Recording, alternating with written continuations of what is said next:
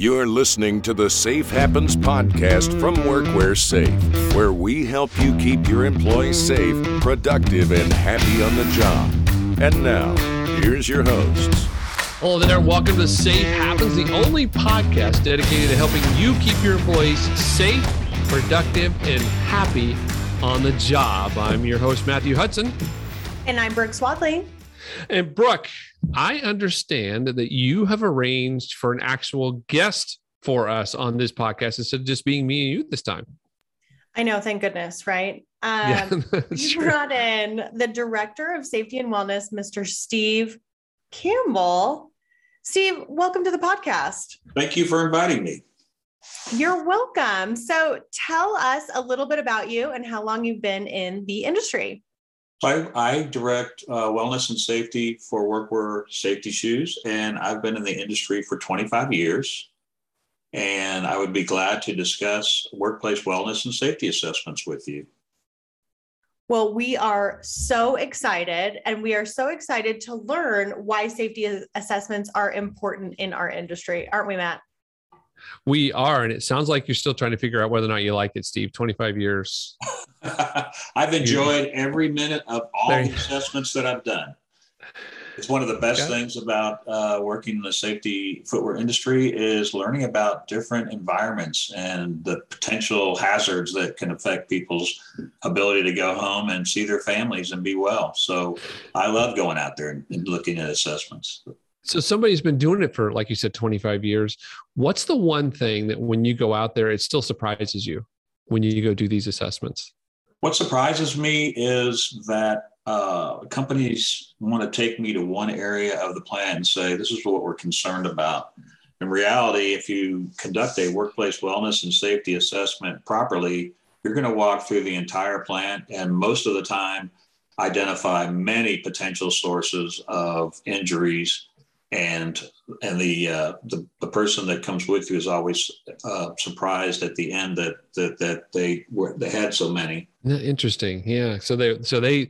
Uh, I mean, do people actually ask for this, or do you find this a lot of times because there's been some type of recordable incident or something that's driving it, and that's what makes them focus on that one spot, or is it just you think that people really are have that many blind spots to the amount of hazards that are at the workplace?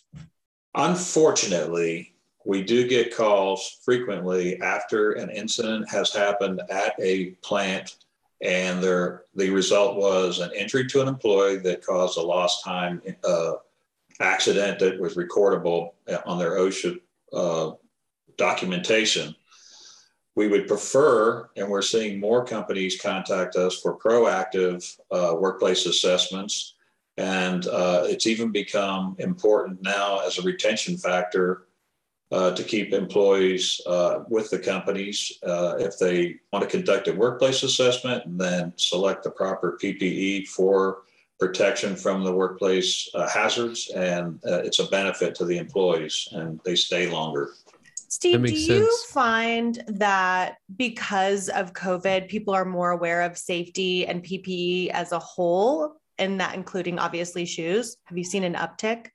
I would say most definitely just the uh, safety industry knew what the letters PPE, personal uh, protective equipment, meant up until early 2020 when uh, COVID hit and everyone in the world learned that PPE is a variety of protective devices, including masks and visors. So, yes, uh, everybody knows what PPE is now, but not everybody has it in place in their workplaces. Steve, the, the thing about this is that Safe Happens is not a commercial you know, uh, for workwear safety. It's it's really about uh, helping equip people to be able to do things on their own to to improve and make the workers' lives better in their workplace. So, as as you think about the someone doing a hazard and wellness assessment, like we're talking about for the safety of their business, uh, walk us through what you would say some of those key things are. In your idea, what's if they were if you were to give advice to our audience on how to do one well. It doesn't have to be done with us, but if they're going to have one done, how to do it well. Talk to us about what you would say they should be focused on in order to be uh, doing one really, really well. Well, uh, there are basically six different points that we need to discuss uh, that will result in a successful wellness, uh, workplace wellness and safety assessment. Okay. The first point to be made is that you must have a plan. You cannot go uh, about this without some documentation and without an idea of what, what you uh, plan to do and the result that you plan to have at the end of the assessment. So you can't go in with a blank notepad. Mm. An assessment will usually take about an hour, and it's good to make some preliminary lists of the departments that need to be assessed. And uh, in general, what you're going to do is follow where the workers go uh, from the raw materials through the assembly areas to the finished products and then to packaging and shipping and receiving. And uh, visually observe if there are any potential sources of of accidents in all of those areas and then document it as you're going along so you'll mm-hmm. need to to have an escort that knows the route of the facility that you plan to assess Okay. So the so the first I guess your first point then is you got to have an actual written plan before you go out there as opposed to I think you said don't go out with a blank notepad. I think it was exactly what you said, which I would think, you know, a lot of people would. Oh, let's grab our books. We'll go take some notes. We'll walk around, see what they look. I think you're saying if you had, if you knew what you were looking for, if you had some kind of document that said, these are the things you should be looking for in that. Cause I know you, when you're doing it, you, you actually have a multi-page document with all the different things to consider and look at when you're doing it. And so I think that that's a great point because I think a lot of people would just kind of do that. Don't you think, Brooke, that they would just kind of go out with a blank notepad and start writing some stuff down and think they got it? Yeah, and you know what? I Steve is so experienced and so seasoned that this document is catered to all the industries that he's come across. I mean, so even if it doesn't apply to everyone, um, I think it's really great to have an expert in the field that's been with with us for so long. Um, Steve, do you find that people try and kind of veer you away from areas they don't want you to see? Ooh, yes.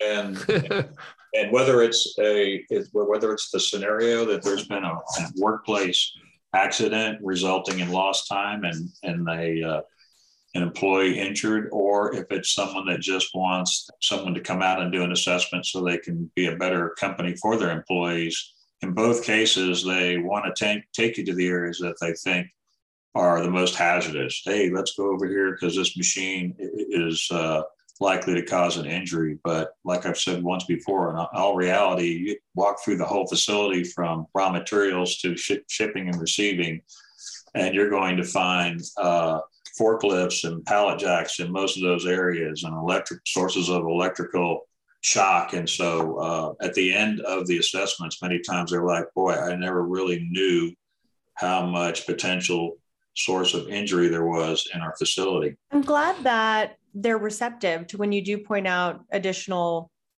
concerns that you see you know it's not an automatic defense mode like it could be so steve you said number one was to actually have a, a a plan and a place. And I think you said number two was you kind of follow the route of the worker, right? And and I think the way you describe that is as you as you walk through and do your assessment, it, I mean, talk to me a little bit about that because I think my natural bent would just to be I would just start on the left side and just walk from left to right. But you you said it's really more following the route of the worker. What do you mean by that? You want to uh, follow uh, the route of the assembly of the product at the facility. So, uh, okay, now I follow what you mean by follow the worker. Is you're you're actually following the assembly and and the way the way the the process is happening, not the actual employee um, with that. Right. So I now I see it. Okay. Employees will be in all of those areas, and the hazards will be uh, different in in some of those areas, or the same throughout the facility. And so, you want to go where the workers are to observe uh, their work function and observe the potential uh, hazards at their job site. I was in my mind, I was picturing this as you were talking about getting geared up, right? Putting on the safety vest, the glasses, everything that you're supposed to. I, are there people's tendency to want to try to do the assessment by walking along the yellow line that goes around as opposed to actually going up and getting inside? Is do you see that a lot of times that people don't really go up and engage right at the point that they, they do it for more of um, a distance if you will? Yes, that is a common event uh, for the uninformed that you go and make an assessment and they just want to take you inside the, the route that's inside the yellow lines uh, that doesn't require PPE. And you really don't get a good look at machinery or flooring or uh, hazards that are out there that could potentially cause an injury from impact or compression or electrical hazards or from static dissipative discharges or from the puncture of the sole, sole puncture, or from heavy objects falling on top of your foot, metatarsal, or around combustible vapors or explosives, uh, conductive accidents. You can't see mm-hmm. those from inside the yellow line. You actually have to go and walk around the machinery to identify those potential hazards. Interesting. I remember it makes me think about Brooke. We had a an account that um, the tops of the toes were wearing on the safety shoes and they were like hey you're, not selling us good shoes and so it was literally going out and watching what the employees were doing and going and we you could see that the employee was kicking the machine try to get this this bolt to move because uh, it wouldn't get into place uh, all the way so that they could run their test. And so they would be kicking it to get it to run in place. And I'm like, okay, well, that's the reason why it's getting worn out is that you're kicking that thing. But I think, Steve, it goes to what you were just saying is that you you're actually watching how the worker interacts with the materials, how they interact with the machinery, how they're standing next to it, and what the the the shavings and things that come off uh, that could be on the floor that they're standing over. I mean, I think that's it makes a big difference when you're actually looking at what is around them and watching what they're doing. Like the ergonomics of what they're doing kind of taught showed me that not only were they using the safety shoe wrong, but by golly, they everybody better have safety toes because this this company didn't require everyone to have safety toes, just the people in this area. But I'm sure anybody that came in and started kicking on that thing would wish they'd had a safety toe. Yeah, so that's another important part of following the route of the worker is during the assessment, not only get into every department from the raw materials till the finished product is shipped, but look during the assessment, observe the different kinds of footwear that people are currently wearing. If they have a safety footwear pro, uh, program, is the footwear in good condition or are they wearing the wrong kind of footwear? If it's a new program, what kind of shoes are the employees working? in? do they have on the right uh, boots for protection, or or do they have uh, loose fitting athletic shoes with no safety toes, and therefore the the risk is tremendous. So then we document our findings and put that together. But um, Brooke, I'm you're very focused. You talk a lot about wellness um, in the workplace and not just the, the safety part, but a lot about uh, the wellness. Yeah. To answer your question, Matt, I think that it's super important not just to protect your workers, but have them be comfortable on the job. You know, we are protecting feet, but we're also protecting backs, necks, hips.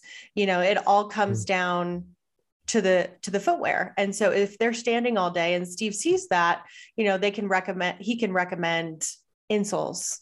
Yes. Wellness products should be assessed out as you're doing your well your workplace assessment.